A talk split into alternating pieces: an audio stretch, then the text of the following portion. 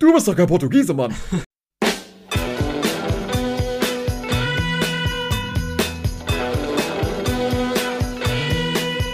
Well, she's all you'd ever want. She's the kind I'd like to flaunt and take to dinner.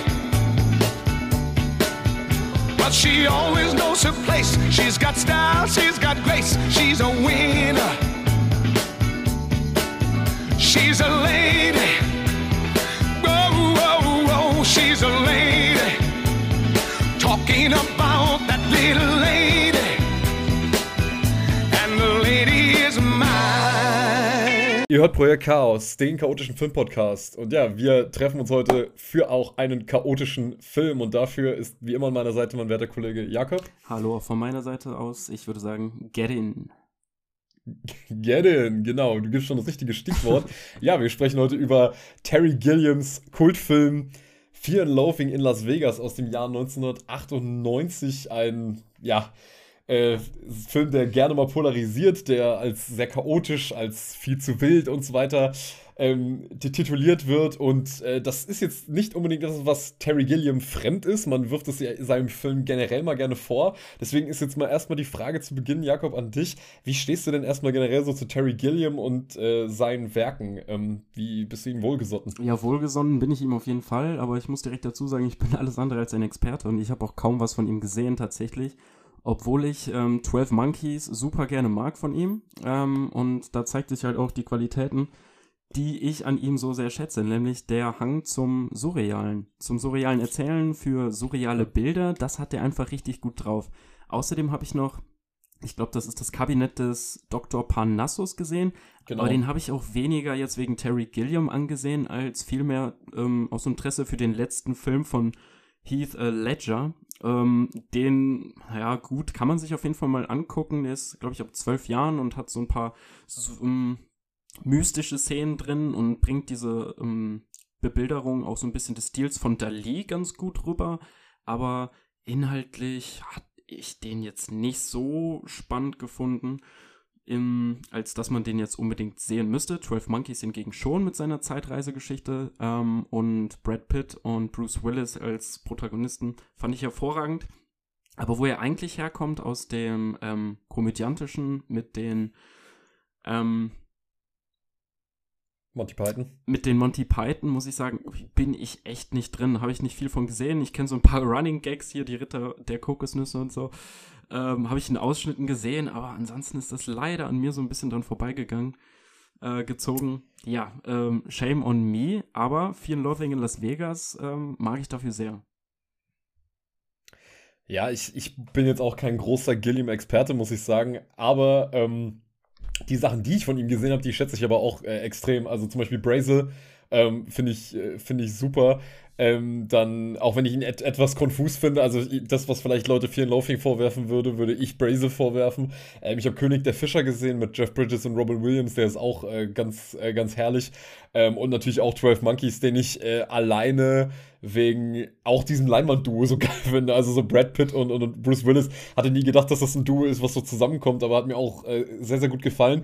Aber es hat bei mir auch mit Gilliam nie, wie soll man sagen, so, so 100% Klick gemacht. Das war immer so ein bisschen, ich mag dieses Surreale, aber irgendwie mir hat immer so dieses Gefühl, so dieses ich fühle mich zu Hause Gefühl bei ihm gefehlt. Also ich habe trotzdem immer so eine so, so ge gefremdelt mit seinen Welten, die er so ein bisschen aufbaut. Und dann bei Fear Loathing Las Vegas, aber da hat es dann bei mir tatsächlich auch dann mal richtig Klick gemacht, als äh, als er dann auch das erste Mal so vom, vom Filmformat ein bisschen anders geworden ist, nämlich dass er das so in CinemaScope gedreht hat und, und mit der Kamera, ähm, sagen wir mal, noch verrücktere Sachen machen konnte, als er es jetzt in diesem normalen 16 zu 9 Format, was er sonst immer benutzt hat, hatte. Und dass er natürlich einen, äh, damaligen, einen damals wirklich auf Hochtouren seienden Schauspieler hatte, nämlich äh, Johnny Depp. Ähm, wo ich, wo, wo diese, und, und Benicio del Toro noch dazu, wo, wo es wirklich, als ich das das erste Mal gesehen habe, mir dachte, okay, also das ist wirklich diese Art von Film, wo ich mich wirklich bei ihm zu Hause fühle. Ging es dir da auch so? Ähm, ja, zu Hause finde ich nicht. Ich glaube, er lädt nicht unbedingt ein äh, dazu, dass man sich zu Hause fühlt in seinen Filmen. Er versucht ja eher Unbehagen auszulösen. Oft ähm, dieses surrealistische Element ähm, wird ja auch oft dadurch erzeugt, dass man eine Welt schafft, die unserer sehr stark ähnelt, aber an entscheidenden Stellen halt andere äh, Abweichungen dann trägt, ne? Also dass man sich mhm. quasi erst denkt, okay, hier ist ja alles normal, aber irgendwo ähm, hapert es dann doch und es ist nicht unsere, unsere Realität, wie wir sie kennen und er spielt ganz stark damit, ne, uns auch so ein Unbehagen zu erzeugen. Deswegen zu Hause will ich mich nicht in seinen Filmen fühlen, auch nicht in den äh, Köpfen der Charaktere, denn er lädt ja immer sehr dazu ein, zumindest in 12 Monkeys ist es auch der Fall, die Perspektive der Figuren einzunehmen. Ähm, bei 12 Monkeys ist es ja auch so, dass wir anhand dieser starken Perspektivierung der, der Hauptfigur so ein großes What the fuck-Erlebnis ähm, verspüren. Und auch in Fear and Loathing in Las Vegas ist es ja eine sehr subjektive Perspektive, die wir wieder einnehmen, um diesen Rausch ähm, zu verfolgen. Und naja, gut, ob man sich da jetzt zu Hause fühlt, ich weiß ja nicht, wie es bei dir zu Hause aussieht und welche Dinge du so gerne feierabends dann konsumierst. Spaß beiseite. Aber ähm, ich glaube, was du sagen willst, ist, dass man äh, den Film gerne äh, häufig sieht und ähm, immer wieder sehen kann. Und ich habe den jetzt noch nicht so oft gesehen. Muss aber sagen, dass ich ähm, jedes Mal, wenn ich ihn dann gesehen habe, ihn sehr mochte. Und ich glaube, als ich den das erste Mal gesehen habe, mich halt vor Lachen, glaube ich, gar nicht eingekriegt habe. Also das stand bei mir vor allem im Fokus, dass ich es unheimlich unterhaltsam fand. Ab der ersten Sekunde, also der nimmt einem ja wirklich mit 180 Sachen mit auf einen weirden Trip und man fast will es gar nicht erst fassen am Anfang, wie abgedreht diese Figuren sind. Und es gibt immer wieder äh, im Laufe dieser fast zwei Stunden so Szenen, bei denen man gerade nicht versteht, was zur Hölle da eigentlich abgeht. Also es ist so neben der Spur, dass man einfach deswegen schon unterhalten ist. So sieht es bei mir aus und war es halt jetzt beim ersten Mal, dass ich den damals gesehen habe und eigentlich jetzt auch wieder, als ich ihn zuletzt geguckt habe. Es ist das, was du eigentlich beschrieben hast. Es ist dieses, man, man fühlt sich zu Hause in diesem Unwohlsein, äh, was, was Terry Gilliam da äh, erzeugt, weil ähm, entgegen meiner Ansicht nach zu einem 12 Monkeys oder ja, zu, zum Teil auch so einem König der Fischer ist halt viel Love in Las Vegas wahnsinnig witzig. Also, ähm, während ich in 12 Monkeys schon eher so als so einen Trip auch mehr wahrgenommen habe, auch wenn Brad Pitt auch schön am Rad dreht in dem Film, ist für mich halt viel Love in Las Vegas wirklich das, das Erstaunliche, so sehr dieser Kontext, worüber wir gleich noch sprechen werden, so deprimierend der Kontext auch ist, also man kann zum Teil einfach nicht fassen, was die da vor der Kamera einfach gemacht haben. Und wenn du dir halt vor Augen führst, das sind jetzt, das ist jetzt kein Indie-Film, wo irgendwelche No-Name-Darsteller sich mal zum Obst gemacht haben, sondern das ist einfach Johnny Depp und Benicio del Toro, zwei, zwei Schauspieler, die mittlerweile jedem ein Begriff sind. Damals waren sie es, glaube ich, noch nicht so, ähm, wie sie es heute zum Beispiel sind, aber ähm, also diese Kombination eben auch aus diesem, weil wie du schon sagst, so du, du, die fahren mit diesem Cabrio durch die Wüste und du denkst ja schon so, okay, egal was die, diese zwei Typen jetzt machen, alleine wie die ihre Manierismen, wie sie sich benehmen, was sie sagen, was für einen Stuss sie von sich geben in einem, in einem Tempo aber auch. Also, dass du wirklich so denkst, okay, ähm, ich, bin gerade total dafür, dass ich jetzt einen Film sehe, wo ich überhaupt gar keine narrative Linearität mehr habe, sondern das ist einfach nur so eine komplett bekloppte Episode, jagt die nächste. Aber da kann man sich halt wahnsinnig gut drin verlieren und warum das so ist, da werden wir gleich im Folgenden noch drauf eingehen. Aber vielleicht ähm, willst du mal kurz äh, Einblick geben, worum geht es denn in Vier Laufen Las Vegas und was passiert da eigentlich in diesem äh, vollkommen verrückten Trip in die äh, Stadt in der Wüste? In Fear and Loathing in Las Vegas treten der berühmte Journalist Raoul Duke und sein Anwalt Dr. Gonzo einen verrückten Drogentrip durch LA an. Grundlage des exzessiven Rauschausflugs ist ein Offroad-Rennen, für das Duke einen Artikel verfassen soll. Auf dem Weg in die Spielhölle Vegas begegnen sie einen Anhalter, der nach kurzer Zeit merkt, wie abgedreht das im LSD- und Kokainwahn daherlabende Duo eigentlich ist und nimmt schnell wieder Reißaus. Die erste Hürde in Vegas stellt die Presseakkreditierung dar, mit der der völlig neben der Spur laufende Duke maßlos überfordert ist. Gonzo kriegt's noch einigermaßen auf die Kette und so bekommen die beiden nach einer der skurrilsten Szenen, in der Duke eine Vision von humanoiden Reptilien hat, ihre Suite und können einchecken. Das Rennen, der eigentliche Grund der Reise, wird am nächsten Tag nicht lange besucht und der hochmotivierte Fotograf, der den Artikel bebildern soll, nach kurzer Zeit gefeuert. Das sonderbare Duo führt stattdessen ihren Chemie fortgeschrittenen Kurs in bewusstseinserweiternden Substanzen fort und stolpert sich selbst verlierend durch die surrealen Bereiche eines karnevalistischen Casinos. Zurück im Hotel steigert sich das Panaroide steigert sich das paranoide Verhalten Gonzos, der unter einer erheblichen Menge LSD steht, bis ins Suizidale. Doch Duke rettet ihn noch gerade so vor dem Selbstmord. Am nächsten Tag ist von Gonzo keine Spur und auch Duke dämmert, dass er angesichts der Hotelrechnung lieber fliehen sollte. Lange und weit schafft es der exzentrische Schreiberling nicht raus aus der Wüstenstadt, denn ein neuer Schreibauftrag führt ihn aufs Neue in ein Luxushotel der ähm, Stadt Las Vegas. Diesmal, diesmal soll über einen Anti-Drogen-Kongress berichtet werden, denn das rauschmittelerfahrene Gespann jedoch aufgrund der Unakkuratheit nicht lange aushält und zurück in die Sweet Fleet. Von hier an läuft alles komplett aus dem Ruder. Duke nimmt eine ungeheuer große Menge Adrenochrom und verfällt in einen mehrtägigen Blackout, bei dem die beiden ihre Bude absurd auseinandernehmen und nur noch Bruchhaftstücke ihrer Handlungen in den letzten Resten ihrer Hirnaktivität festgehalten wurden. Jetzt ist natürlich die Frage, wie und wie gut hast du noch diesen Trip in Erinnerung? Alles klar, vielen, vielen Dank, Jakob, ähm, für die ähm, Inhaltszusammenfassung, aber wir haben, glaube ich, ein bisschen gemerkt, es ist, es ist echt schwierig. Es ist irgendwie schwierig, weil als du gerade, ich habe gerade nämlich gemerkt, als du diese Handlungszusammenfassung vorgelesen hast, ich konnte mich schon überhaupt nicht mehr erinnern, warum sie eigentlich wieder zurück ins Hotel gehen. Also ich weiß halt nur, dass ihn Gonzo einmal verlässt und dann, dann treffen sie sich aber relativ bald wieder. Und ähm, ich ich, ich merke, habe halt wirklich gerade gemerkt, dass ich keine Ahnung mehr hatte, was da eigentlich passiert. Aber das ist tatsächlich keine Schwäche von dem Film. Das ist ja in gewissermaßen auch irgendwie eine Stärke, weil man eben in diesen Strudel der, diese, der Wahrnehmung der Charaktere sich so verlieren kann.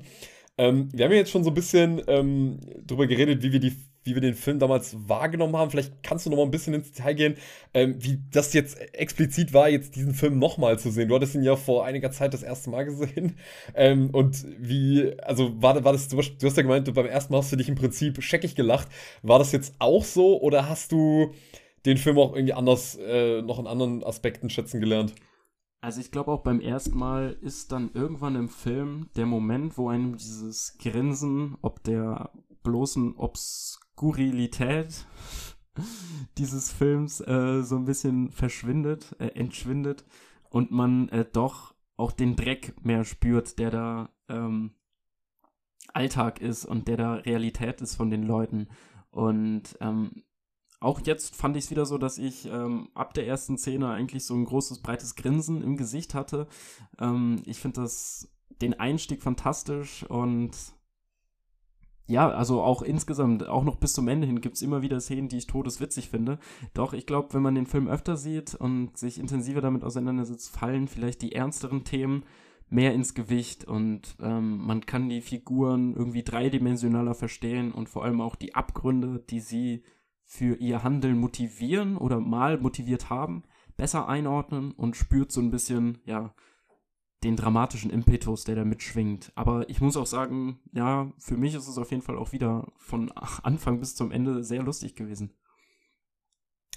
So ging es mir, so mir auch, aber das ist dann auch so eine Frage gewesen, ähm, auf, auf die ich jetzt ehrlich gesagt noch gerne eingehen würde, weil ich erstaunlicherweise diesen wirklich ernsten Subtext auch erst deutlich später verstanden habe. Also so die ersten paar Male, da war ich auch deutlich jünger, als ich ihn das erste Mal gesehen habe.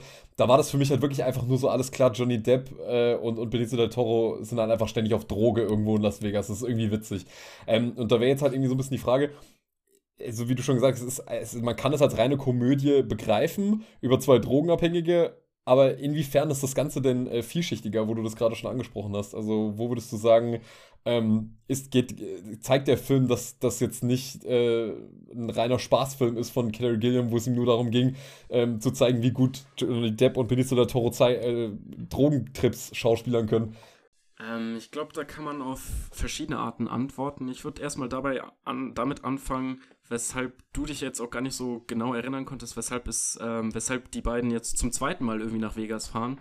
Ähm, was, glaube ich, einfach auf der Vorlage beruht und äh, basiert, äh, dass der äh, Film ja auf den, auf den beiden Artikeln aus dem Rolling Stone Magazine von Hunter S. Thompson beruht, der die, ich glaube, ähm, ja, erst 72 zusammengeführt hat. Also es gab zwei verschiedene Artikel über zwei verschiedene Ausflüge nach äh, Las Vegas und ähm, daher setzt sich schon so ein bisschen äh, das zusammen, diese Zweigliedrigkeit und vor allem auch der ernst Unterton, denn wenn man sich damit befasst, worauf dieser Film basiert, dann muss man sich, glaube ich, relativ schnell mit diesem Thema des Gonzo-Journalismus auseinandersetzen ähm, der ja, ja quasi auch den Kern der Erzählung darstellt, nämlich ähm, es geht in diesem Gonzo-Journalismus nicht mehr darum, ähm, einen tatsächlichen Artikel über den äh, Vorfall, über, über das Thema, was da eigentlich berichtet werden soll, zu schreiben, sondern die Person, die da berichtet, rückt halt groß in den Vordergrund und dieses subjektive ähm, Erleben der Geschichte oder des Dinges ähm, wird wichtiger. Und wenn dieses wichtige Thema nun mal nicht mehr äh, das Rennen eigentlich ist, weshalb die da ursprünglich mal hingefahren sind, sondern der, der krasse äh, Drogenrausch, da muss man sich ja auch fragen, okay, ähm, ist dieser Drogenrausch jetzt ähm, mit irgendwas Größerem noch verbunden? Und wenn man ähm, diesen Schritt quasi mal inhaltlich gewagt hat und sich fragt, okay, woher äh, beruht denn dieser Drogenrausch und ähm, wie wird der dargestellt, dann ähm, ja, muss man, glaube ich, recht schnell auch dann den Schritt weitergehen und sagen, okay, es ist nicht nur reine Komödie, sondern halt auch mit Inhalt versehen. Wie an oder an welchen Stellen siehst du das denn vertreten, dass er nicht mehr im Komödie, komödiantischen ausschließlich ist? Also ganz deutlich wird das ja in ähm, zugegebenermaßen sehr, sehr klaren und man, man möchte fast schon mal in plakativen Bildern, aber zum Beispiel ähm, gibt es ja diese Szene, wo Ral Duke im Hotelzimmer sich hinter dem Tisch die ganze Zeit versteckt, weil er, weil er irgendwie Angst hat vor dem, vor dem Fotografen, der da kommt. Und dann äh, laufen im Fernsehen diese ganzen Vietnam-Bilder.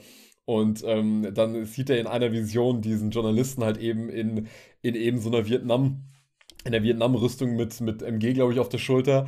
Und, und da siehst du halt, okay, wo befinden wir uns zeitlich hier eigentlich? Okay, wir sind im Prinzip Anfang der 70er Jahre. Wir ähm, haben im Prinzip die, die florierende Hippie-Zeit ist vorbei. Charles Manson ist schon gewesen. Das wird ja auch ganz am Anfang gesagt. Ähm, dass, dass, dass, als die Tobey Maguire in diesem Cabrio mitnehmen, so, ja, das ist hier der letzte bekannte Ort der Manson-Familie und da wird im Prinzip schon so mit diesem Image gespielt, was ja dann im Prinzip diese Hippie-Generation dann hatte, so nachdem das mit den äh, Manson-Morden passiert ist, also besonders das mit Sharon Tate, ähm, was ja auch immer so bei The Time of Hollywood-Thema ist, dass, also wie sehr das nicht nur diesem Image geschadet hat, sondern auch wie dann äh, im Zuge der politischen Veränderungen, also dass dann eben Richard Nixon ins Amt gekommen ist, ein äh, ultrakonservativer republikanischer Präsident, der ähm, Anfang, Anfang seiner Amtszeit eben den sogenannten War on Drugs äh, ausgerufen hat. Also der im Prinzip in einer Zeit, in der Amerika im Wandel war, also wo mehrere emanzipatorische Bewegungen unterwegs waren, also Black Panthers, ähm, Frauenemanzipation, Gay, Gay, Gay Activists ähm, und eben die ganze Flower Power Bewegung und Woodstock und so weiter.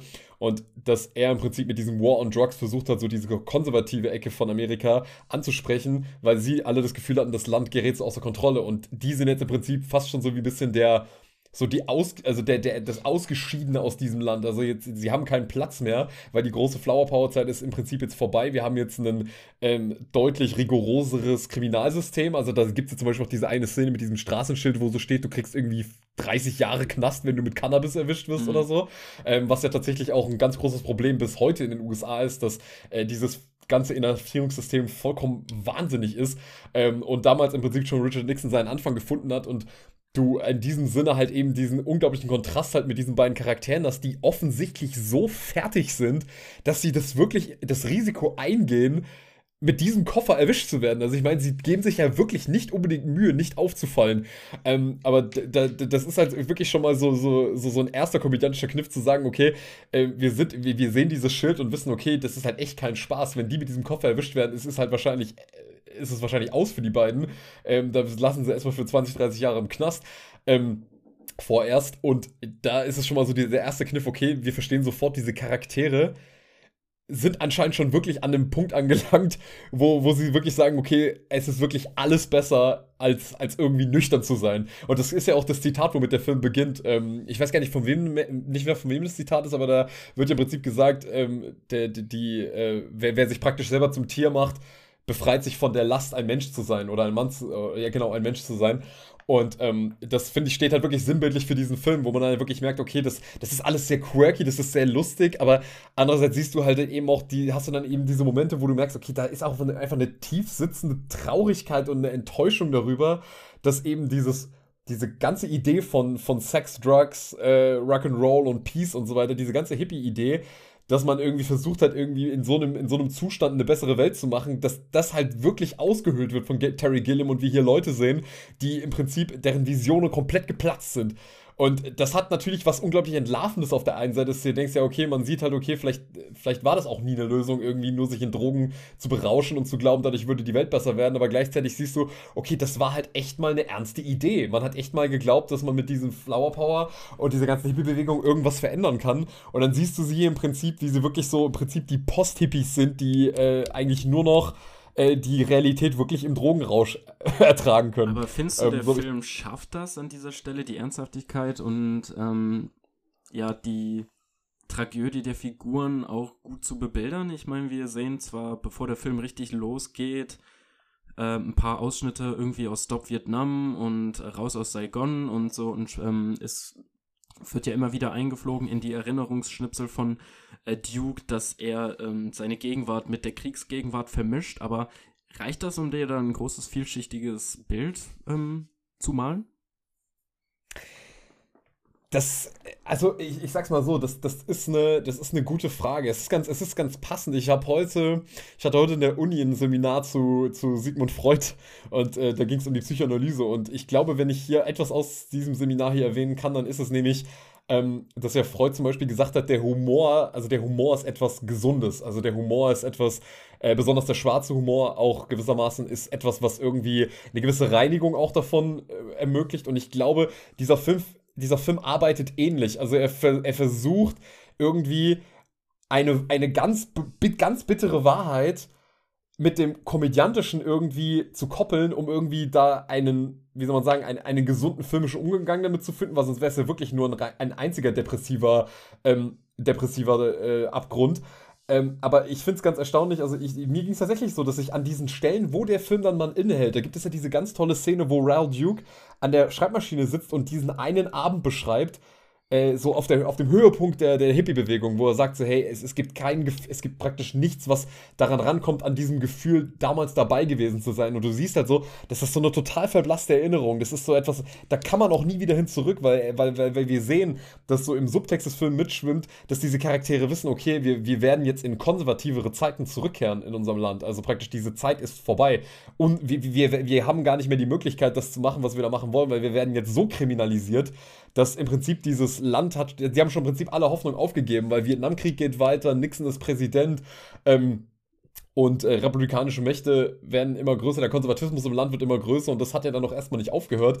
Und ich finde, das wird da schon sehr, sehr deutlich, was da für eine Tragik drin ist. Und wenn man ähm, natürlich, äh, und das ist vielleicht auch eine Frage, die ich dir auch sowieso stellen wollte, also findest du eben, dass dieses Komödiantische irgendeine Notwendigkeit hat? Weil irgendwie ist das eben die Frage, warum braucht dieser Film überhaupt das Komödiantische? Oder hätte es dann auch funktioniert, wenn man gesagt hätte, okay, wir zeigen jetzt im Prinzip wirklich nur ähm, in einem naturalistischen Sinne diese beiden äh, Späthippies, die äh, völlig am Ende sind. Also hätte das, hätte das, hätte das irgendwie funktioniert, wenn das äh, komplett ohne diesen komödiantischen Aspekt da äh, dargelegt worden wäre? Also den komödiantischen Aspekt brauchen wir auf jeden Fall. Ich glaube, das ist ja auch einer der Gründe, weshalb Hunter S. Thompson so berühmt wurde, dass er halt einfach sehr humorvoll geschrieben habe, dass es äh, hat, dass es einer der lustigsten ähm, Autoren seiner Zeit gewesen ist. Und deswegen finde ich es halt so ein bisschen schade, dass der Film da an diesem, an diesem kritischen Ton nicht äh, genug äh, hochschraubt, dass er nicht noch kritischer wird sogar. Ähm, weil ähm, ich glaube, er,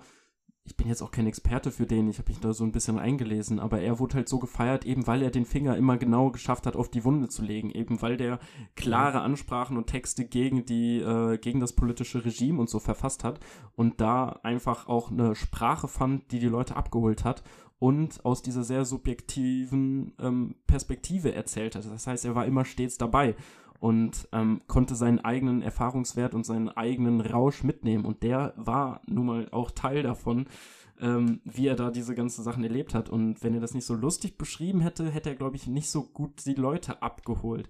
Und ich muss ja jetzt auch sagen, ich wurde durch das Komödiantische abgeholt, bin aber jetzt nicht irgendwie bei dem Inhalt groß geblieben.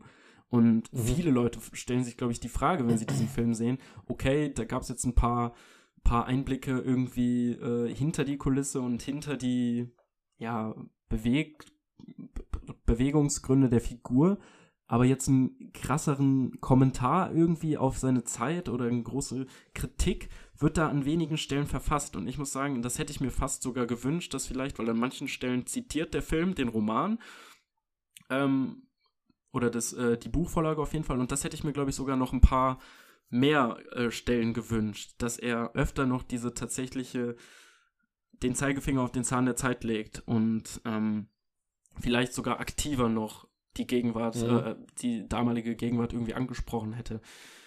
Also ich brauche den Humor, um irgendwie gehuckt zu werden, hätte dann aber vielleicht noch mal den Arschtritt mehr gebraucht, der hier so nur so in so einem Seitenhieb kommt oder halt komplett von den Drogen schon verrauscht wird und sich auch nicht mehr mhm. richtig dran erinnert wird. Aber genau da wäre vielleicht dann auch die Frage interessant, weil ähm, die, die, ich, die, ja, ich die auch gerne mal besprechen wollte, weil eben, wie du schon sagst, das geht in diesen Drogenrausch, diesen Drogenrausch immer so unter. Also du hast dann immer so diese kleinen Einsprengse, wo du siehst, okay, der Film ist sich durchaus im Klaren, äh, wo er gerade spielt, in welcher Zeit. Also wir haben irgendwie Vietnam, wir haben Nixon, wir haben äh, wir haben irgendwie äh, Kriminalisierung von, von, von, äh, von Leuten, die drogenabhängig sind, anstatt eben das als ein medizinisches Problem anzusehen und so weiter. Das, das schwingt da alles irgendwie so ein bisschen so mit, aber da ist dann halt eben die Frage, weshalb, also die, weil die Drogen, weil mir ist jetzt nochmal schon aufgefallen, diese Drogenszenen sind ja wirklich teilweise extrem lang. Also wie, wie lange zum Beispiel es, es dauert, also zum Beispiel, es gibt ja diese Szene, wo, wie heißt nochmal diese Droge, wo sie dann diesen kompletten Blackout haben. Ad ähm, Adrenochrom ähm, ist ähm, also der Stoff, der beim Austritt von Adrenalin wohl absondert wird und wird im ähm, Film fälschlicherweise als Droge dargestellt, ähm, weil man das damals auch geglaubt hat. Es wird vom Menschen abstrahiert. Ähm, aber es hat tatsächlich gar keine solche rauschhafte Wirkung und das ist Fiktionismus. Ja, das habe ich nämlich auch gelesen. Aber ja, das ist Adrenochrom genau. war das, glaube ich, wo auch diese QAnon-Verschwörungen drauf beruht, dass die da Kinder irgendwo einbuddeln und abernten, damit du länger leben kannst. Das soll auch dieses Adrenochrom-Zeug sein. Mhm. Ja, und genau bei dieser Szene habe ich dann wirklich so gemerkt, also wie lange das dauert, bis dann mal wirklich dieser Cut kommt, wo sie dann in diesem Hotelzimmer wieder aufwachen, weil da hast du ja erstmal diese Szene, wo Johnny Depp so ewig lange rumsteht und einfach nur dieses so diesen, diesen die Leute Sound sehen dich gerade nicht, aber ja, du hast es gut impersoniert, äh, nachgemacht. Die, die, die, diesen Sound da macht und da ist halt so wirklich eben so die Frage, weshalb braucht Gilliam eigentlich diese langen Drogenräusche, äh, die Drogenräusche, ähm, warum braucht er immer diesen langen Drogenrausch, um, um, und der, der, wo man jetzt eigentlich den Vorwurf machen könnte, okay, ist das nicht repetitiv, sie im Prinzip immer nur, äh, auf bestimmte Drogen auf gewisse Art und Weise reagieren zu lassen. Ähm, also wieso zeigt er das überhaupt in, in dieser unglaublichen Ausführlichkeit und auch mit dieser Detailverliebtheit? Also dass halt wirklich äh, diese, diese Drogen, dieser Drogenrausch so gezeigt wird, dass anscheinend die, die Reaktion und wie die Leute sich, also wie, wie, wie Depp und Del Toro das spielen, dass das wirklich so, anscheinend wirklich so wirkt, als hätten sie diese Dro diesen Drogenrausch auch wirklich, wirklich verdammt authentisch rübergebracht. Ja, ich finde es auf jeden Fall spannend, wie halt das eigentliche Thema auch so in den Hintergrund rückt. Ne? Ähm, mhm. Das ist ja eigentlich auch ganz gut metaphorisch zu verstehen. Ähm, mhm. Hier soll, wie du es zumindest interpretierst, eine Geschichte über ähm, die 60er und ähm, Vietnam und Amerika erzählt werden, aber das rückt komplett in den Hintergrund des Rausches. Und das ist ja auch so ein bisschen das Thema bei dieser Gonzo-Geschichte, dass wir eigentlich uns auf ein Spektrum beziehen und äh, irgendwie eine Geschichte oder einen Bericht schreiben über ein Autorennen, aber das tritt halt komplett in den Hintergrund und wir verfallen eigentlich nur in dem Rausch. Und das ist auf jeden Fall, ja, ist eine interessante Beobachtung. Ich, ich finde, du hast, was du schon mal ganz entscheidend angesprochen hast, weil das habe ich mir nämlich auch gedacht vielleicht geht es, geht es bei Gilliam eben eben nicht nur darum, da irgendwie so ein Sittengemälde zu machen, dass man irgendwie also exklusiv Mitleid mit diesen Figuren hat, sondern ich glaube, es geht auch irgendwie ein bisschen darum, wie sehr dieser Hippie-Traum bei diesen beiden Figuren eigentlich vollkommen pervertiert. Also ich meine, ähm, dass, dass, dass, dass er dadurch auch diese Charaktere irgendwie auch entlarvt. Also dass er auch eine kritische Haltung zu diesem ganzen, zu dieser ganzen Hippie-Idee hat, weil er natürlich da irgendwie so ein bisschen vorhält, ja, ging es überhaupt wirklich jemals um Gesellschaftsveränderung oder ging es wirklich jemals darum, sich mit der Realität auseinanderzusetzen oder war schon nicht immer der ganze Kern davon, sich im Prinzip nur zuzudrogen und sich irgendwie mit so vereinzelten kleinen Snippets einzureden, man hätte irgendwie was von der Welt verstanden oder man hätte irgendwie die Welt im Auge, während man die ganze Zeit eigentlich nur im Ätherrausch ähm, irgendwo vollkommen verballert in irgendeinem Hotelzimmer rumliegt. Und vielleicht kann man das auch eben so lesen, dass der Film versucht, wirklich komplett in diese, Sub wie du schon gesagt hast, in das Subjektive dieser Figur, wie das halt eben auch Hunter S. Thompson geschrieben hat, in dieses Subjektive dieser, Figur, dieser Figuren einzutauchen, um eben halt zu zeigen, okay, so nehmen die halt die Welt wahr. Und da, da rückt halt das, dieses Politische, was sie anscheinend so fertig macht, aber gleichzeitig aber auch überhaupt gar keine Rolle mehr spielt. Also mittlerweile hat der Rausch fast schon so einen, so einen Selbstzweck im Prinzip. Das hat sich verselbstständigt. Man hat eigentlich ähm, diesen Bezug zur Realität eigentlich schon vollkommen verloren. Und vielleicht geht es eben auch darum, das zu zeigen, dass, ähm, dass, dass wir es hier eben auch mit irgendwie einem, einem Traum zu tun haben, der vielleicht schon immer einfach nur auch eine, eine vollkommene Illusion war, wo man, wo man merkt, okay, ähm, diese beiden Figuren haben vielleicht auch wirklich hier nicht viel mehr als einfach nur ähm, sich, sich dem Rausch verschrieben und haben praktisch so, ähm, so als Ausrede hat man dann fast schon so im Hintergrund, ja, okay, gut, da ist ja auch Vietnam und so weiter, also man, man kann schon verstehen, warum die Kerle sich komplett die Birne zuknallen. Also das finde ich ist eine schöne ambivalente Aufstellung, wie das Gilliam macht, dass er eben nicht irgendwie sagt, ja, hier, äh, das ist die böse konservative Gesellschaft und das sind die armen Hippies, sondern ähm, das ist schon so ein bisschen so, okay, also die beiden geben sich ja auch wirklich nicht mal ansatzweise Mühe, irgendwie wirklich noch was an dieser Welt zu verändern oder, oder irgendwie sich damit auseinanderzusetzen. Ja, aber auch nicht nur Rausch, sondern halt irgendwie auch Power dadurch. Ne? Also ich meine, die koksen ja. sich ja zu und ähm, erleben dann zumindest in kurzer Zeit ein Bewusstsein für sich selbst und ein, ein Machterlebnis, was ja da mit diesem Rausch auch ganz stark zusammenhängt. Und ich kann mir vorstellen, dass das auch ganz gut auf die Rolle Amerikas in Vietnam ähm, zu beziehen sein könnte, dass da auch ja Amerika quasi eingefallen ist in Vietnam und gesagt hat, so, wir haben jetzt hier die Power und wir lösen jetzt hier das Problem und dann zieht es sich in die Länge und der, der Rausch, in Anführungszeichen, hört nicht mehr auf, bis man halt spürt, okay, es geht immer kaputter und es ist, findest aus diesem, aus diesem Dilemma nicht mehr so schnell ein Ausweg. Ähm, bis Amerika halt irgendwann auch eingestehen musste, okay, wir kommen hier nicht ans Ziel. Ähm, es führt nicht zu dem gewünschten Ergebnis und ähm, stattdessen findet unter Nixon auch komplette Zerstörung, Kriegsverbrechen und ja, totale Dilemma statt. Und ja, wenn wir das mal irgendwie auf unsere zwei Protagonisten beziehen, könnte das vielleicht ein ganz ergiebiger Blickpunkt sein, dass da ja auch die Drogen zu kompletter äh, Zerstörung geführt haben und dass die, umso länger dieser, dieser Wunsch nach Macht und dieses äh, Rauschhafte anhält, umso kaputter die beiden eigentlich bleiben und am Ende nicht mehr viel davon übrig äh, bleibt gewissermaßen ist er da wahrscheinlich auch einfach ein durch und durch uramerikanischer Film. Also, dass er im Prinzip diese, diese Idee vom, von, von, was du gerade eben gemeint hast mit diesem Amerika, was mit so einem Selbstverständnis nach Vietnam ist, so, alles klar, jetzt räumen wir hier richtig auf und, und bekämpfen den Kommunismus.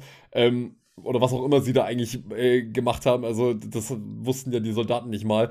Aber das ist irgendwie auch eine ganz interessante, Beobachtung, dass halt eben ähm, diese beiden Figuren im Prinzip versuchen, diesem amerikanischen Selbstverständnis irgendwie mit einer anderen Form von, also äh, versuchen subversiv zu sein, indem sie halt diesen Rausch auf eine andere Art und Weise machen. Und zwar, der geht dann eben nicht mehr in die Zerstörung von anderen Ländern oder eben in die Zerstörung, also die, in dieses Imperialistische, dass man sagt, man, äh, man versucht irgendwie seine Macht auszubauen und man versucht immer seine Macht zu demonstrieren, sondern dass diese, dass das jetzt wirklich komplett in der reinen Selbstzerstörung ähm, ge geflutet ist und dass das natürlich auch metaphorisch eben auf dieses Amer auf Amerika als Land zu sehen ist, dass das natürlich auch ein Land ist, was auch in so einem permanenten Selbstzerstörungsprozess ist, eben dadurch, dadurch wie es eben Polit Politik macht und wie, ähm, wie diese Gesellschaft mittlerweile funktioniert, weil es ist ja ähm, eine wirklich vollkommen entsolidarisierte Gesellschaft. Und da gibt es ja dieses ganz tolle Zitat, was du ja auch in dieser, ähm, in deiner Review zitiert hast, wo, wo, ich übrigens anmerken muss, ich hatte einen übelsten Mandela-Effekt wegen dir, weil ich habe dieses Zitat nämlich bei dir in der Review gelesen und war fest der Überzeugung, dass dieses Zitat im Film vorkommt,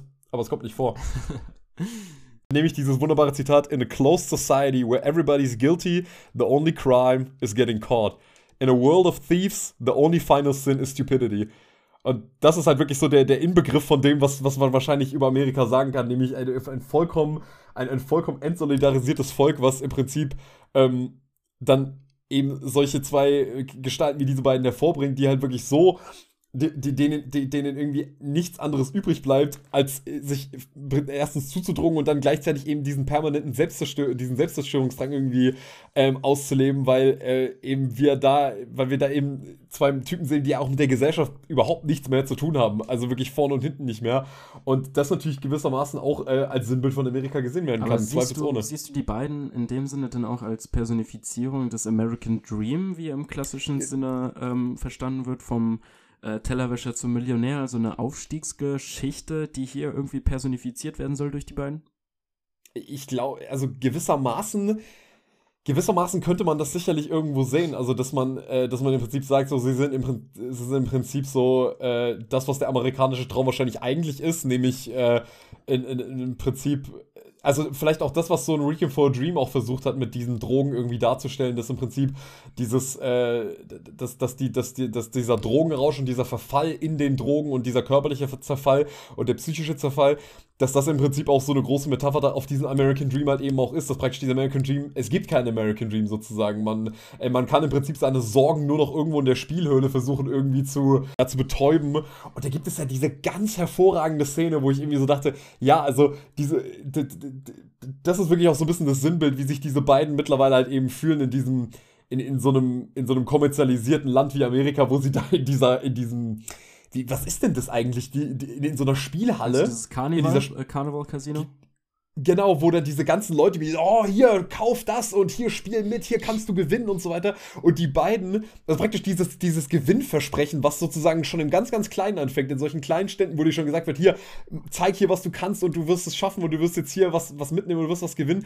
Das schon in solchen Szenen, da ja zum Beispiel bei unseren beiden Protagonisten sofort die Paranoia ansetzt und sie da eigentlich im Prinzip nur raus wollen. Und das wird, also das sind dann auch wieder so Szenen, wo ich mir denke, ja, das ist ungeheuer gut beobachtet von Terry Gilliam. Aber, also, aber auch wie die Motten angezogen werden, ne? Also sie pfeifen ja. sich ja vorher noch diese Mescalin rein äh, oder ist es der Äther, ich weiß nicht, auf jeden Fall diese Droge, die sie komplett ähm, motorisch wegscheppert. Und dann werden sie ja, ja, wirklich wie so Motten irgendwie zu diesem Karneval angezogen, stolpern da so rein. Und ähm, ja. dann kommt auch oft der Kommentar so, dass sie wahrscheinlich reingelassen werden wollen, weil sie als ähm, mutmaßlich Besoffene halt leichte äh, Kaufopfer sind und ja, ja, wie die Motten halt einfach zwar zum Konsum ge ge äh, gezogen werden. Genau, genau. Das ist also es sind dann auch wieder so sinnbildliche Szenen, ähm, wo auch, also was ich auch ganz interessant fand, ist natürlich, äh, das, das könnte, ob man das jetzt plakativ nennen will oder nicht, aber natürlich ist da, wird in dem Film auch so eine gewisse Paranoia eben vor dem, vor diesem Spießbürgertum, was ich vorhin angesprochen habe, was ja, was ja im Prinzip durch so einen Präsidenten wie Richard Nixon personifiziert ist und der ja auch von diesen Leuten gewählt wurde. Also im Prinzip, wo, diese, wo es diese geniale Szene gibt, wo diese ganzen Leute zu Echsen werden oder, oder wenn, wenn dann diese Gesichtsverzerrungen in den Gesichtern von dieser, zum Beispiel von dieser Hotelrezeptionistin zu sehen sind. Also so auch so eine, so eine, so eine innere Paranoia eben vor den Menschen selbst und eben auch, und das sind ja dann häufig eben auch dann diese eher konservativ gezeichneten Figuren, die dann immer als total cartoon-esk dargestellt werden. Also ich meine, ich erinnere nur an diesen, an diesen Drogenkongress, wo, wo du dir irgendwie auch so denkst, okay, wo bin ich denn hier gelandet? Also ist, der, ist die größere Drogenparty jetzt eigentlich bei Johnny Depp und Benicio del Toro oder ist eigentlich, sind eigentlich diese ganzen Leute, die auf diesem Drogenkongress vollkommen wahnsinnig geworden? Ja, und vor allem hängt halt mit dem, ähm American Dream halt auch ganz klar der Kapitalismus zusammen und der Kapitalismus entmenschlicht halt, beziehungsweise ist halt, ja. ähm, sieht halt Menschen im System betrachtend und dort verlieren sie halt ihre Individualität, was in dem Film häufiger vorkommt, ne? Also nicht nur in der Reptilienszene, beziehungsweise, naja, die Reptilien sind hier auf jeden Fall ein wiederholendes ähm, Bild dafür, denn später, wenn er in dem Adrenochromrausch wirklich auch ähm, ja, komplett abdreht und zum Biest wird, im wahrsten Sinne des Wortes, wacht er ja am nächsten Tag mit einem Reptilienschwanz auf. Das ist jetzt nicht nur, weil es mhm. abgedreht aussieht, sondern weil es halt auch zeigen soll, wie sehr er sich ins Tierische, ins Animalische begeben hat. Was ich auch noch zum Punkt Dekonstruktion des American Dreams sagen würde, ist halt, dass sie es ja eigentlich geschafft haben. Also Roy Duke ist ja, das weiß man wahrscheinlich nicht, wenn man den Film das erste Mal ohne Informationen sieht, ist ja vom ähm, Tellerwäscher zum Millionär geworden durch sein Schreiben.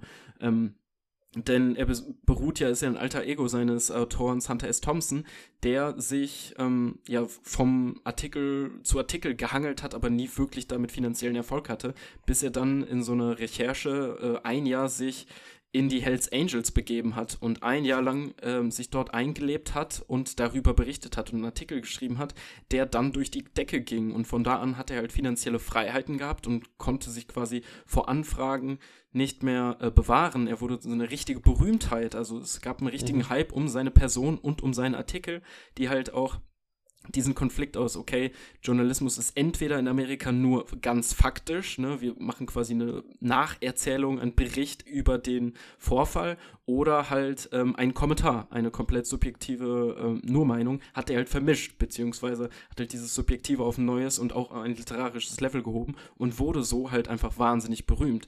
Und wir steigen in den Film ein, wo er, also Royal Duke, der alter Ego, schon auf diesem Erfolgsniveau ist und wo er es quasi komplett geschafft hat durch sein eigenes Tun. Und ähm, trotzdem sehen wir ihn ja nicht, also wir sehen ihn in die reichsten Suiten, in den teuersten Hotels und so, aber wir sehen ihn ja nicht in keinster Weise glücklich. Äh, wir sehen ihn ja eigentlich am Ende seiner Psyche und ähm, dieser Raum als äh, Luxusort und als ähm, ähm, Ziel auch der Figuren, ne, das wird an der äh, Stelle in der Rezepti äh, Rezeption ganz deutlich, ähm, wo so ein Typ auf dem Antidrogenkongress halt so unbedingt in dieses Zimmer rein will und es gar nicht einsieht, jetzt zu eins dieser billigen Hotels zu gehen. Ne? Es ist also ein wahnsinniges Statusobjekt, dieses Ding. Er hat es dahin geschafft und dieser Raum wird ja auch komplett ruiniert. Also die zerstören ihn ja und nehmen das überhaupt nicht als einen Erfolg wahr, sondern eher sogar als ähm, als Ziel der Zerstörung, also ähm, als mhm. Folge, Folge des Erfolgs ist die Zerstörung.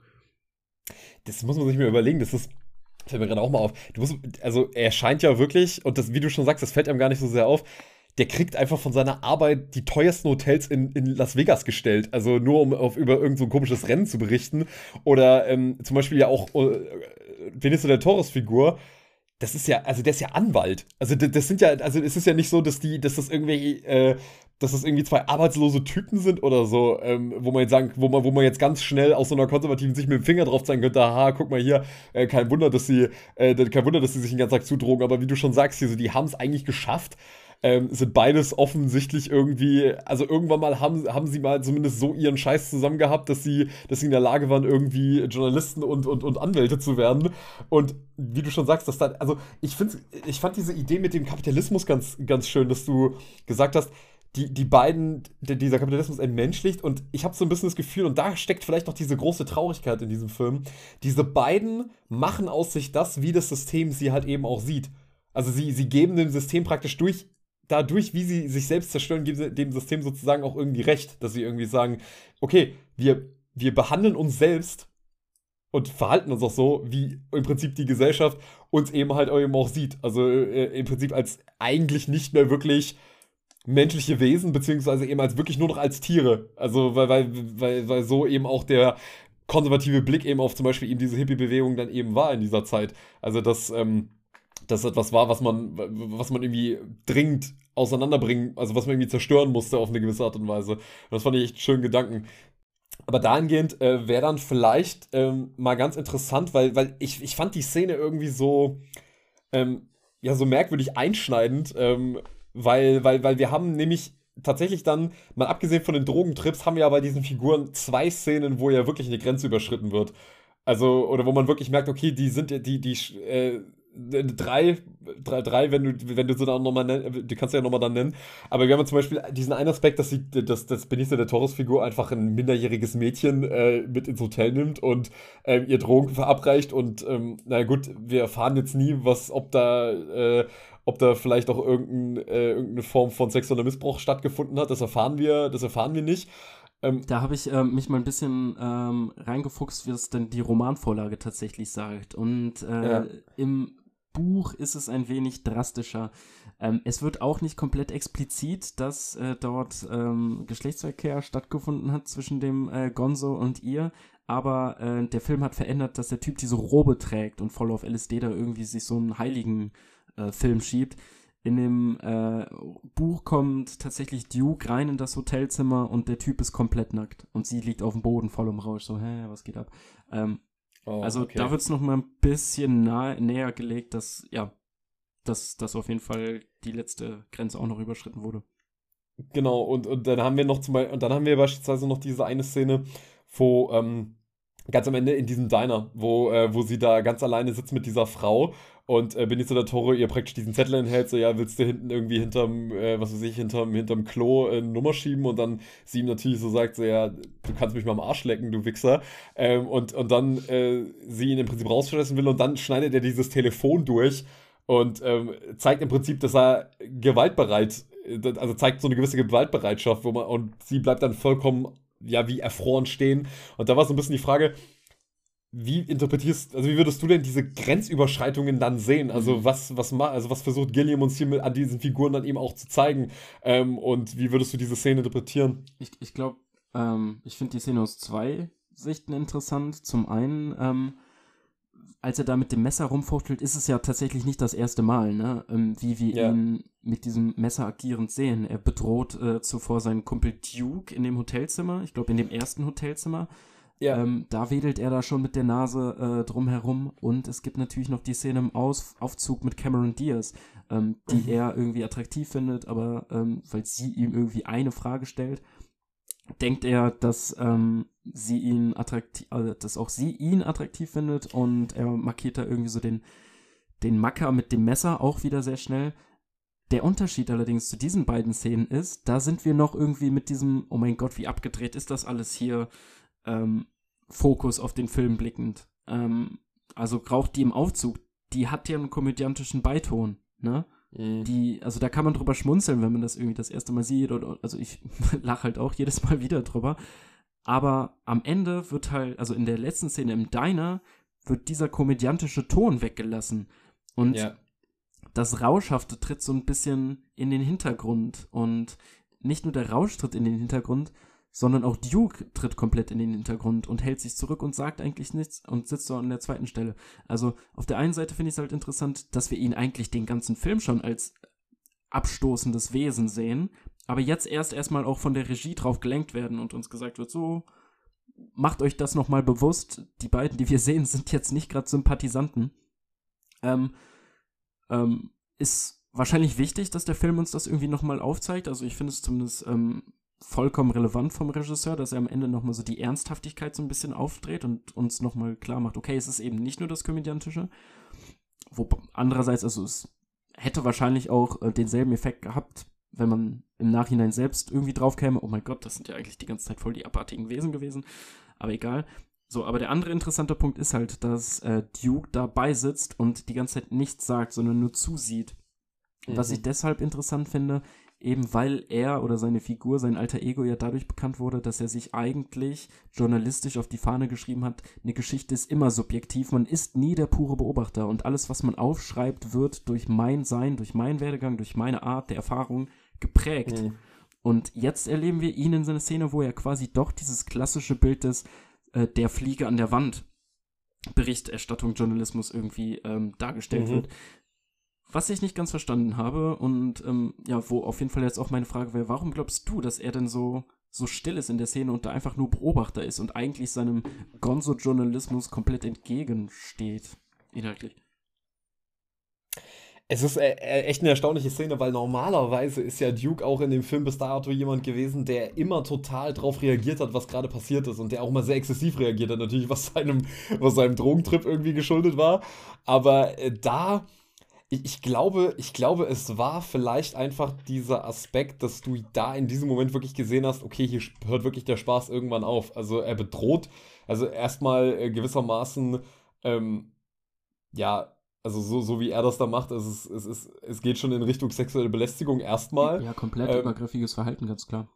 Komplett übergriffiges Verhalten, also allein schon diesen, diesen Zettel da so hinzuschieben, gut, das, äh, das ist schon total, das ist schon super problematisch. Dann halt eben äh, diesen Aspekt, dass er dann das Telefon zerschneidet und dann mit dem Messer auf sie zugeht. Also ich glaube, das ist dann irgendwie auch so der Punkt. Und ich meine, relativ kurz danach trennen sich die Figuren ja auch.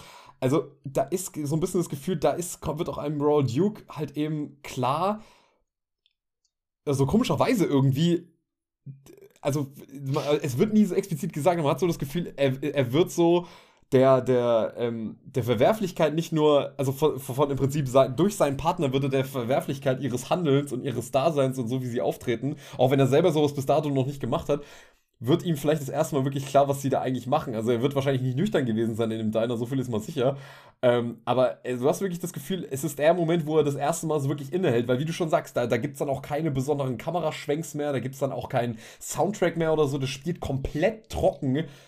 Also einfach in diesem Diner und dann nichts mehr übrig von diesem, von, diesem, von diesem Exzess von vorher. Und da hast du wirklich das Gefühl, da kommt der Film so wirklich auf, am, am Boden an. Und dann fährt er ja zurück nach Los Angeles und sagt dann diesen wunderbaren Satz, jetzt geht's zurück ins hektische Vergessen. Also du, du hast wirklich so das Gefühl, so praktisch, der Trip ist jetzt vorbei. Der Trip ist jetzt vorbei und die Realität setzt langsam ein. Ähm, ja, genau, das wird, aber die Szene wird ja auch durch den ähm, Off-Kommentar eingeleitet, ne? Also, dass wirklich erzählt wird, okay, da wo wir gerade sind, das ist wirklich für die gescheitertsten Seelen ever und äh, Ja. dann beginnt halt die Szene schon ganz ruhig dort. Mir ja. fällt gerade ein, dass ich, glaube ich, im Intro äh, geschrieben habe, dass sie nach LA fahren und nicht nach Las Vegas. Ja. Dr. Gonzo einen verrückten Drogentrip durch LA. Ähm, ja. Ähm, ich mag die Szene, die dann äh, aber noch kommt, wo, wo man dann nämlich tatsächlich Duke mal beim Schreiben sieht. Ich glaube, das hatten wir vorher nur einmal, ähm, dass wir ihn tatsächlich an der Schreibmaschine agieren sehen. Und ich finde das cool, weil es da nochmal den Aspekt ähm, darauf lenkt, dass der Typ zwar total kaputt ist, aber es irgendwie ja trotzdem noch geschafft hat, zumindest Notizen seiner Ereignisse aufzuschreiben, nur so Gedankenfetzen aneinandergereiht, wirklich nur Erfahrungs, ähm, ja, Erfahrungen irgendwie in lyrischer Form zusammengeklebt hat. Und das hat mir so ein bisschen gefehlt, dass dieser ähm, Mensch ja tatsächlich auch erfolgreicher Autor ist oder zumindest mal war noch. Ähm, deswegen mochte ich, dass es am Ende nochmal der, der, äh, ja, der Blick drauf geworfen wird, wie er sich da auch wieder total kaputt hinsetzt und nochmal einen Text tatsächlich schreibt. Das ist doch auch nach dieser, nach diesem, nach diesem Aufwachen. Das ist doch in diesem Zimmer, wo, wo, wo, äh, wo, wo er aufgewacht ist, oder? Oder war das in einem anderen Zimmer? Da bin ich mir nicht mehr ganz sicher. Also wo, wo, wo setzt er sich nochmal genau schreiben?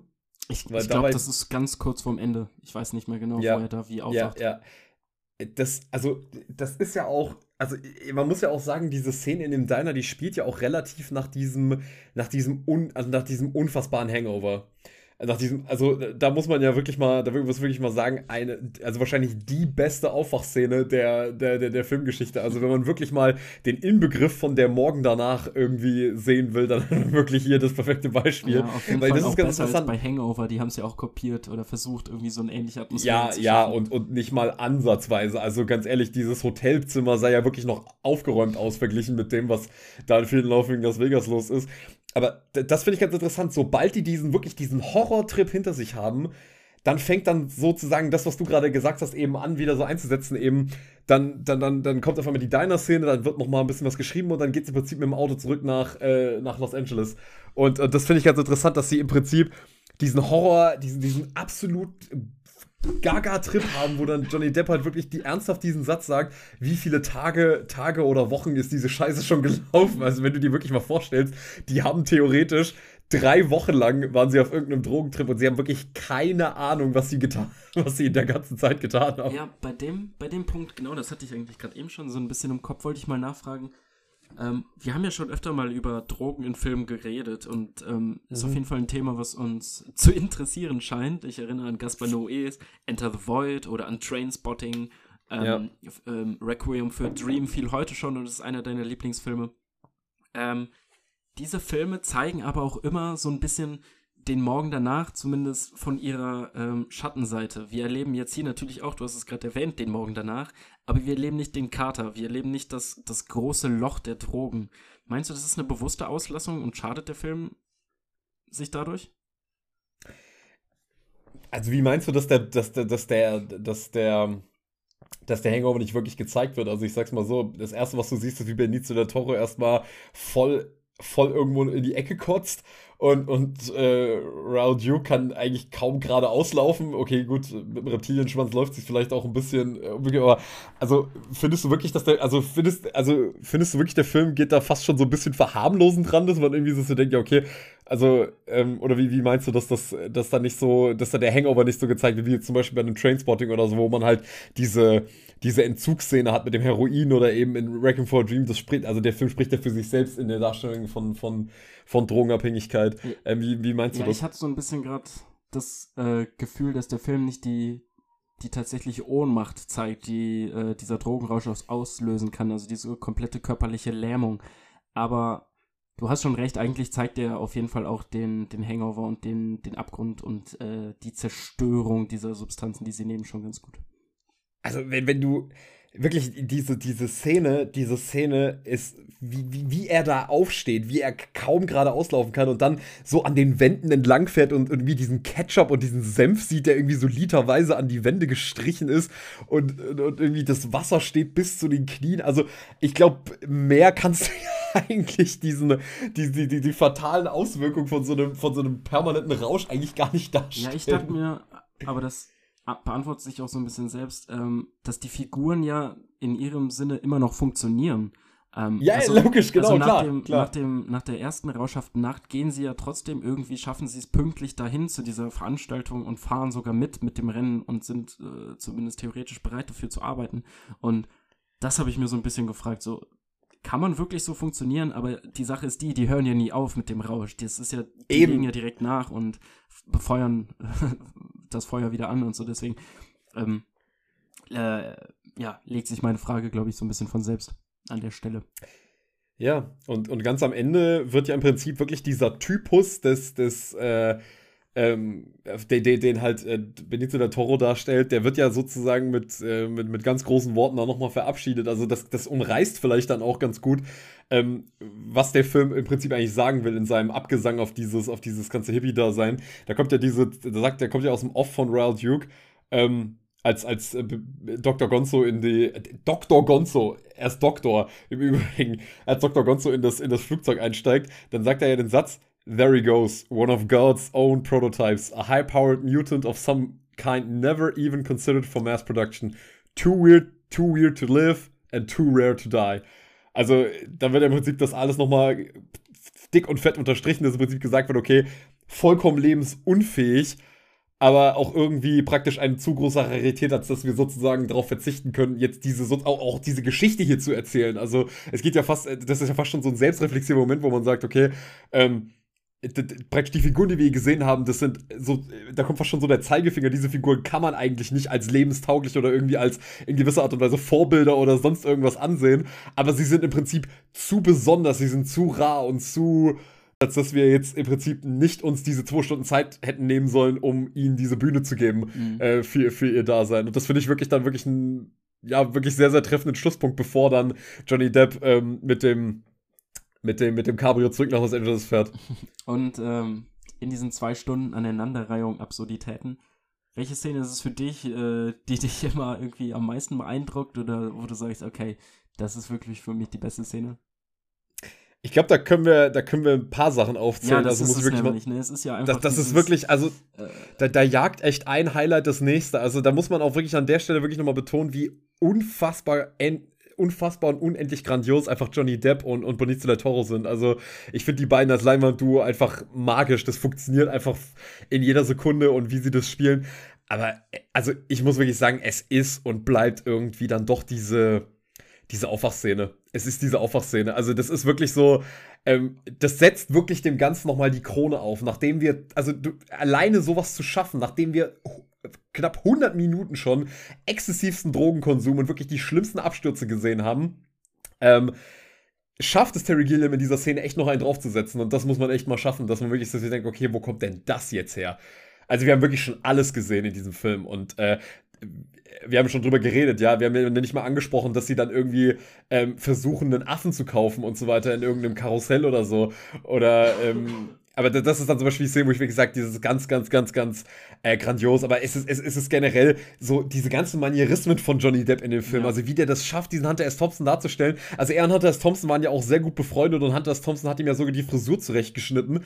Ähm, du merkst einfach, der hat sich wirklich mit diesem, mit, mit ihm auseinandergesetzt, wie man das so zu spielen hat. Das ist wirklich Wahnsinn, wie dieses permanent Paranoide und diese permanenten Halluzinationen, die er hat, ähm, wie das einfach dargestellt wird. Also auch diese wunderbare Szene, wo, ähm, wo, wo der Fotograf reinkommt. Und er denkt, er hat auch vorher gesagt, ja, der, der, der kommt ein portugiesischer Fotograf und dann kommt der Typ rein und sagt so, hey Mann, Duke, ich bin ein Fotograf. Und dann so, du bist doch kein Portugiese, Mann. so, das ist so, also das, sind- das sind so Momente, also gib mir also das Herz auf. Es ist trotzdem, es ist so bekloppt und es ist so, es ist, es ist einfach alles so, dieser Film ist so unendlich fertig mit seinen Figuren zusammen, aber es ist einfach trotzdem zum Kaputtlachen und einfach herrlich, dass, äh, dass so ein Film existiert. Also das sind so die zwei Szenen, wo ich wirklich sage, so ganz herrlich und kleiner Geheimtipp, der Hotelpage, der Hotelrezeptionist, der diesen Polizisten in dieser, in dieser äh, Szene anschreit, wo äh, Duke so sagt, so, ja, ich kann aber genau sehen, was der Typ eigentlich sagen wollte. Und dann äh, er diesen Polizisten anschreit, so, so, jetzt hältst du mal die Fresse, du Penner. So, ich, hab, ich, bin, jetzt, ich hab, bin jetzt hier der Boss. Das ist einfach ganz hervorragend. ey, für, Wie ist es denn bei für dir? mich ist es immer die erste Szene des Films. Also allein dieser Kultspruch, ich meine, man hört es oft und liest es oft äh, zitiert irgendwo, aber wo er da aufzählt, was für Drogen alle äh, sie in ihrem Koffer haben. Ähm, und ähm, man steigt da so ein, Vorsicht, wir können hier nicht halten, hier ist Fledermausland, it's bad country, es ist einfach herrlich. Und dann auch Toby Maguires Figur, die so herrlich abgedreht aussieht, als hätte man irgendwie Gollum aus dem Drogenentzug zurück in die Welt gelassen. Und ähm, man mit ihm so auf, auf dieses Duo blickt und sich denkt, was zur Hölle passiert? Und sich dieses ähm, Reden vermischt. Also ähm, Johnny Depps Figur denkt ja laut und vermischt dann und weiß nicht mehr, habe ich das laut gesagt, äh, ist das gerade wirklich passiert? Super paranoid, super abgedreht und einfach der beste Einstieg in irgendwie diesen abgerauschten äh, Horrorwahn von Drogenexzess. Oh, auch Wahnsinn ist, wie Benicio del Toro das Kokain von dem Koffer ableckt. Das Ja. Oder diese Szene, wo er so einen kurzen Entzug hat, wo er, wo er, wo er unbedingt die Drogen haben will von, von, von, von Round Duke und dann so den hier macht so. Wo er so mit den Armen schüttelt und so einen totalen Anfall kriegt und dann äh, Round Duke in so, die, so das Koks in die Nase schiebt, so alles gut, mein Kleiner, alles gut, alles gut, das geht dir wieder besser. Oder insgesamt, wie viele Poppers, die sich zwischendurch einfach durch die Nase ziehen und danach wieder klar zu kommen. Okay, jetzt, jetzt, jetzt fallen wir so ein bisschen ins Anekdotische, einfach nur hin und her springen. Aber es ist einfach, man kann also man kann es halt bei diesem Film auch wirklich machen. Also das, ist- da kann man wirklich immer, das ist so ein Film, wo man wirklich nur sagen kann, ey, weißt du noch die Szene, weißt du noch die Szene, weißt du noch die Szene.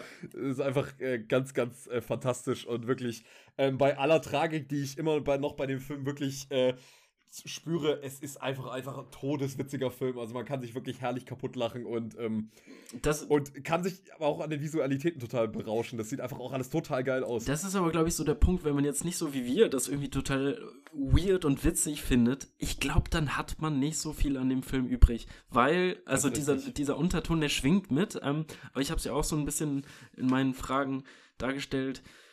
Ähm, er trägt den Film auf, auf jeden Fall alleine nicht, ne? sondern man muss sich schon irgendwie an der Kreativität der Bilder, ähm, an der Machart ähm, von Gilliam hier Mhm. abarbeiten, damit man da auch tatsächlich für sich äh, einen Sehgenuss irgendwie findet. Und wenn man das komödiantische Element nicht schätzt, weil einfach, was weiß ich, falscher Tag, nicht dein Humor, dann bleibt, glaube ich, ähm, für einen selbst nicht so viel übrig. Ähm, wenn das allerdings wie für uns beide der Fall ist, dann muss man diesem Film den Kultstatus absolut zusprechen und sagen, ja, das ist auf jeden Fall in der Kreativität des äh, Rausches äh, und der Darstellung dessen ein einzigartiger Film, weil er sich eben nicht mit so Nebensächlichkeiten wie Handlung irgendwie auseinandersetzt oder Ja. ähm, ja, eine große Figurenentwicklung uns irgendwie versucht zu präsentieren oder auch eine große Message irgendwie mitschwingen lässt, sondern tatsächlich schafft von erster Minute an Vollgas gibt bis zur letzten Minute uns den Wahn zeigt und ähm, wie wir es jetzt hoffentlich ein bisschen rausgearbeitet haben, dabei auch eine Vielschichtigkeit mitträgt.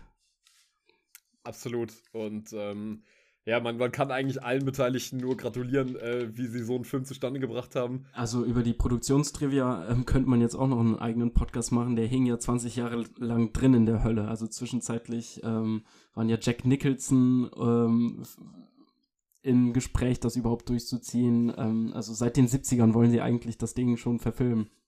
Ähm. Und ähm, dass es dann, dass es dann Johnny Depp ist, der dann äh, mit Benicio del Toro sowas auf die Beine stellt und ähm, ich, ich auch mir nach dem Film auch wieder dachte, ich muss mir diesen Soundtrack mal wieder runterladen. Der ist so unendlich gut. Also also in jeder, in jeder Hinsicht einfach ein total gelungener Film. Meiner Ansicht nach auch Terry Gilliams bester Film. Ähm, mit weitem Abstand. Und ähm, ja, kann man eigentlich nur sagen, man muss es mal gesehen haben. Ich bin ganz bei dir, es ist Geschmackssache. Es ist echt Geschmackssache. Also ich glaube, man wird genug Leute haben, die sagen, okay, ich sehe keinen Sinn in diesem Film. Roger Ebert hat diesen Film absolut gehasst. Er hat gesagt, es ist komplett sinnlos, äh, sich das anzugucken. Aber ich glaube, wenn man diesen Film, wenn man sich darauf einlässt und wirklich auf diesen Trip mitgeht und sagt, okay, ich brauche, ich, ich, ich will jetzt wirklich nicht ähm, gewisse Erwartungen an den Film stellen, sondern ich lasse mich da einfach mal mitziehen, da kann man schon einiges an Fun mit dem Ding haben. Gut, Absolut. ähm, gut, bevor wir äh, jetzt zum Ende kommen, äh, noch ganz schnell äh, unser, unseren Klassiker. Ähm, was hast du denn jetzt noch zuletzt empfehlenswertes gesehen, Jakob? Ich habe, ähm, ich war in letzter Zeit öfter mal wieder im Kino, weil einige Filme kamen, auf die ich mich sehr gefreut habe im Vorhinein schon und manche auch überraschend kamen. Zuletzt habe ich im Kino gesehen, ähm, Achtung, kitschiger Filmtitel, Das Licht, aus dem die Träume sind. Ähm, Oh. Schöner Filmtitel, oder? Finde ich absolut ähm, brillant. Den Namen auch sogar besser als der Original oder der, der internationale Filmtitel The Last Film Show. Das ist ein ähm, indischer Film von Nan Palin spricht man ihn, glaube ich, aus. Ähm, kannte ich jetzt noch nicht den Regisseur, hat jetzt noch nicht, glaube ich, so viele große, äh, zumindest im westlichen Bereich, erfolgreiche Filme gemacht. Und ähm, das war wieder mal ein Film, der mich einfach durch den Trailer ins Kino gelockt hat. Hatte ich lang nicht mehr, mhm. aber ich saß in irgendeiner äh, anderen Vorstellung im Kino und sah diesen Filmtrailer und dachte mir, oh mein Gott, das ist so kitschig, dass ich kotzen muss. Ich will das unbedingt sehen. also mhm. ähm, wunderschöner Film. Kitsch in dem Sinne, dachte ich, kommt da auf mich zu, denn es geht um einen ähm, circa zehn Jahre alten Jungen, der in Indien mit seinem Vater ins Kino geht. Das nicht das erste Mal, aber das erste Mal mit seinem Vater. Und er verliebt sich in das Kino und will mehr darüber äh, lernen, will verstehen, wie funktionieren Filme. Und ähm, er lernt dann so ein bisschen wie bei Cinema Paradiso, die Anlehnen sind auf jeden Fall nicht von irgendwoher, lernt er den Filmvorführer kennen und ähm, die entwickeln dann so ein kleines Ritual. Die Mutter des Jungen ähm, ist nämlich super gute Köchin und ähm, er mag das Essen zwar gerne, aber isst es halt auch nicht so jeden Tag irgendwie oder tauscht es dann ein gegen äh, die Möglichkeit, bei dem Filmvorführer mit in die Vorstellung reinzukommen, weil er hat kein Geld und ähm, das ist halt so die Möglichkeit, dass er dann quasi jeden Tag nach der Schule, manchmal oder ich glaube häufiger schwänzt er sogar die Schule, um ins Kino zu gehen, ihm seine Snacks zu geben und dann halt den Tag im Kino zu verbringen und Filme lieben und kennenzulernen. Ähm, die Faszination tritt alle, stößt allerdings natürlich auf Ablehnung des Vaters. Er will gute Schulbildung für ihn ähm, und das ist da so ein bisschen der ähm, ja, der dramatische Konflikt, der da mitschwingt, geht zur Schule, nein, ich möchte lieber das Kino kennenlernen und der baut dann heimlich mit seinen Freunden ein eigenes kleines Kino aus. Er stiehlt aus dem Film, stiehlt er Filmschnipsel der äh, Zelluloidrollen, um dann selbst Filme aneinander zu ähm, ähm, basteln und entwickelt da so eine eigene Methode, um diese kleinen Vorstellungen mit Musik zu untermalen. Und ich will jetzt nicht zu viel vorwegnehmen, ähm, aber der lohnt sich wirklich. Der ist wunderschön. Das ist aber auf jeden Fall auch ein äh, Kinderfilm. Und das hatte ich mhm. im Vorhinein nicht so ganz auf dem Schirm, denn ähm, er ist schon sehr harmlos, ähm, der Film jetzt. Also, mhm. ähm, was ich jetzt an dramatischer Spannung erwähnt habe, bleibt auch so ein bisschen der einzige äh, Punkt, wo es so ein bisschen sich aneinander reibt. Der Film möchte jetzt nicht groß, ähm, wie heißt das denn, äh, dass man ähm, dramatische Fall, Fallhöhe aufzubauen, bemüht mhm. er sich jetzt nicht, sondern er möchte eher schöne Bilder zeigen, möchte die Liebe für, mhm. für die Kinomagie entfachen. Und äh, das schafft er und ist dann für einen Kinderfilm überraschend lang, ich glaube fast zwei Stunden, wo ich mir frage, okay, wer soll den Film jetzt so richtig äh, genießen? Weil für uns Erwachsene ist halt vielleicht der, der, der Kino-Magie-Moment faszinierend. Für Kinder ist er aber dann irgendwie doch zu, zu lang. Ähm, naja, ein Zwischending. Er ist echt schön geworden, ähm, aber auch sehr kindgerecht dann. Ähm, was ja gar nicht unbedingt ein negativer Punkt ist, aber vielleicht hätte ich mir so ein bisschen mehr Spannung oder so ein bisschen bessere Fokussierung auf die Teilaspekte gewünscht. Ähm, aber trotzdem, ey, wenn der bei euch in irgendeinem kleinen Kino läuft, ich glaube, Neue Visionen präsentiert den, ähm, absolut empfehlenswert, wunderschöner Film. Geht das so auch in Richtung Hugo Cabret? Das habe ich zwar nicht gesehen, aber ähm, der, der hat ja auch so wie, diesen, diesen Filmliebe-Aspekt mit drin und ist ja eigentlich auch Kinderfilm. Mm, ähm, vielleicht so ein bisschen. Allerdings ist er viel mhm. ruhiger und es hat nicht dieses Aufgedrehte, was Scorseses Filme halt so anhaften. ähm, ja. Tatsächlich bemüht er sich eher, schöne Bilder zu finden, ähm, hat einen ähm, sehr guten Soundtrack und ist viel ruhiger einfach, ja. Ja, und, und schafft das Film das äh, nicht allzu sehr in so äh, sich, also praktisch das Medium-Film selbst so zu fetischisieren, dass es lächerlich wird? Also schafft er das irgendwie zu umgehen, dass man sich so denkt, so ja, okay, Alter, ist, also man, man, kann auch wirklich, man kann auch aus dem Kino wirklich auch wirklich eine Kirche machen, wenn man es unbedingt will. Aber ähm, weil das ist zum Beispiel etwas, das mir bei Cinema Paradiso so ein bisschen äh, aufgestoßen ist. Also wie ist das denn bei dem Film? Also hält er da so ein bisschen die Balance? Also erst einmal ist es ja auch eine ganz andere Kinokultur, die wir kennenlernen mit dem indischen Kino und es werden auch ausschließlich indische Filme in diesem Mini-Kino gezeigt.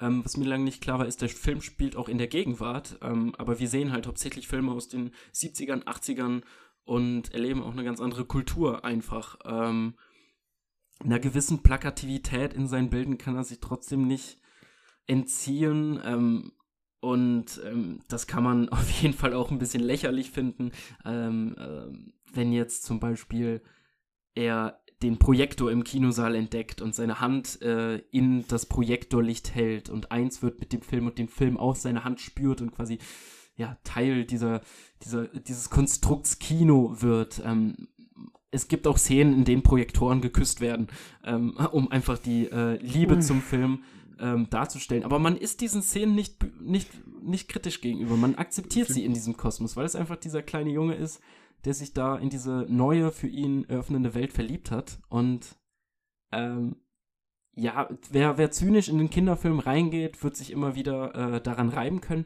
Aber bei mir hat das geschafft, ähm, da die, die kindliche Perspektive ernst genug zu nehmen und da dementsprechend auch äh, Bilder zu finden, ohne dass ich da wütend drauf geworden bin. Okay, interessant. Also mhm. ist auf jeden Fall ein Geheimtipp. Also äh, wird jetzt auch, wird man jetzt auch nicht überall hören, dass man sich den angucken soll, weil das, also wo du jetzt gerade meintest, dass dass der jetzt auch nicht so gut vertrieben wird. Also ich meine, ich wüsste jetzt nicht, dass der bei mir irgendwo in der Nähe läuft. Ähm, Muss man, glaube ich, wirklich die Augen offen halten. Ja. Ähm, ja, vielleicht schnappt sich den Yubi in ein, zwei Jahren oder so. Ja, das ist, dürfte durchaus passieren, ne? Also, Yubi ist da. Ich, ich benutze es ja hin und wieder, ne? Also ist jetzt nicht so, dass ich es, äh, dass ich äh, wie bis vor vielleicht noch einem Jahr äh, komplett abgelehnt habe und überhaupt nicht benutzt habe. Richtig so. Was lief denn bei dir zuletzt über die Mattscheibe?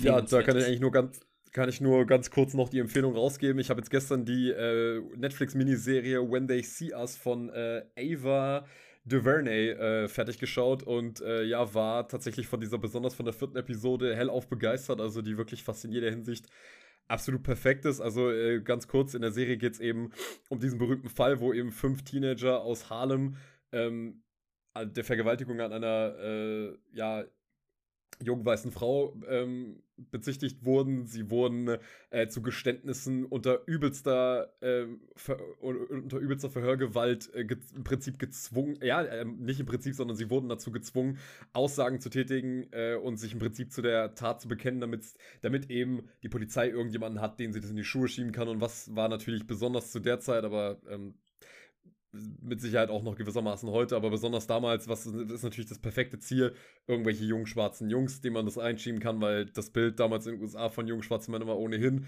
Das sind, äh, das sind im Prinzip wie Tiere und das sind wie, äh, das, das, das, das sind total empathielose Schweine, die, die man am besten einfach nur wegsperren soll. Und genau so werden diese Jungs halt eben durch dieses System durchgezogen, landen teilweise bis zu 16 Jahren Nee, bis zu 16, bis, also über 10 Jahre landen sie zum Teil im Knast und äh, kriegen im Prinzip ihre ganze Jugend gestohlen und dann geht es eben halt darum, wie sie da in die Lage reinkommen, wie sie mit dem Leben nach dem Gefängnis ähm, umgehen.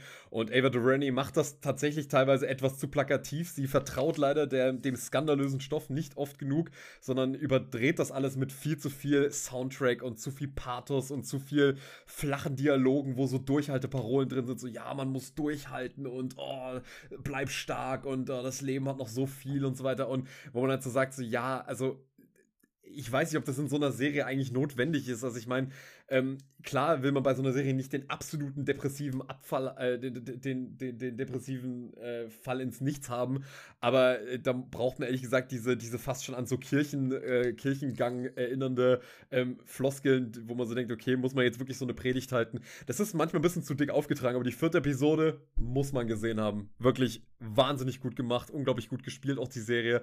Ähm, und einfach politisch unglaublich wichtig, ähm, sich mit diesem Thema auseinanderzusetzen und so eine Geschichte muss erzählt werden. Und äh, da kann man sich gerne im Double Feature auch die Dokumentation von Ava DuVernay angucken, die auch auf Netflix ist, nämlich 13s.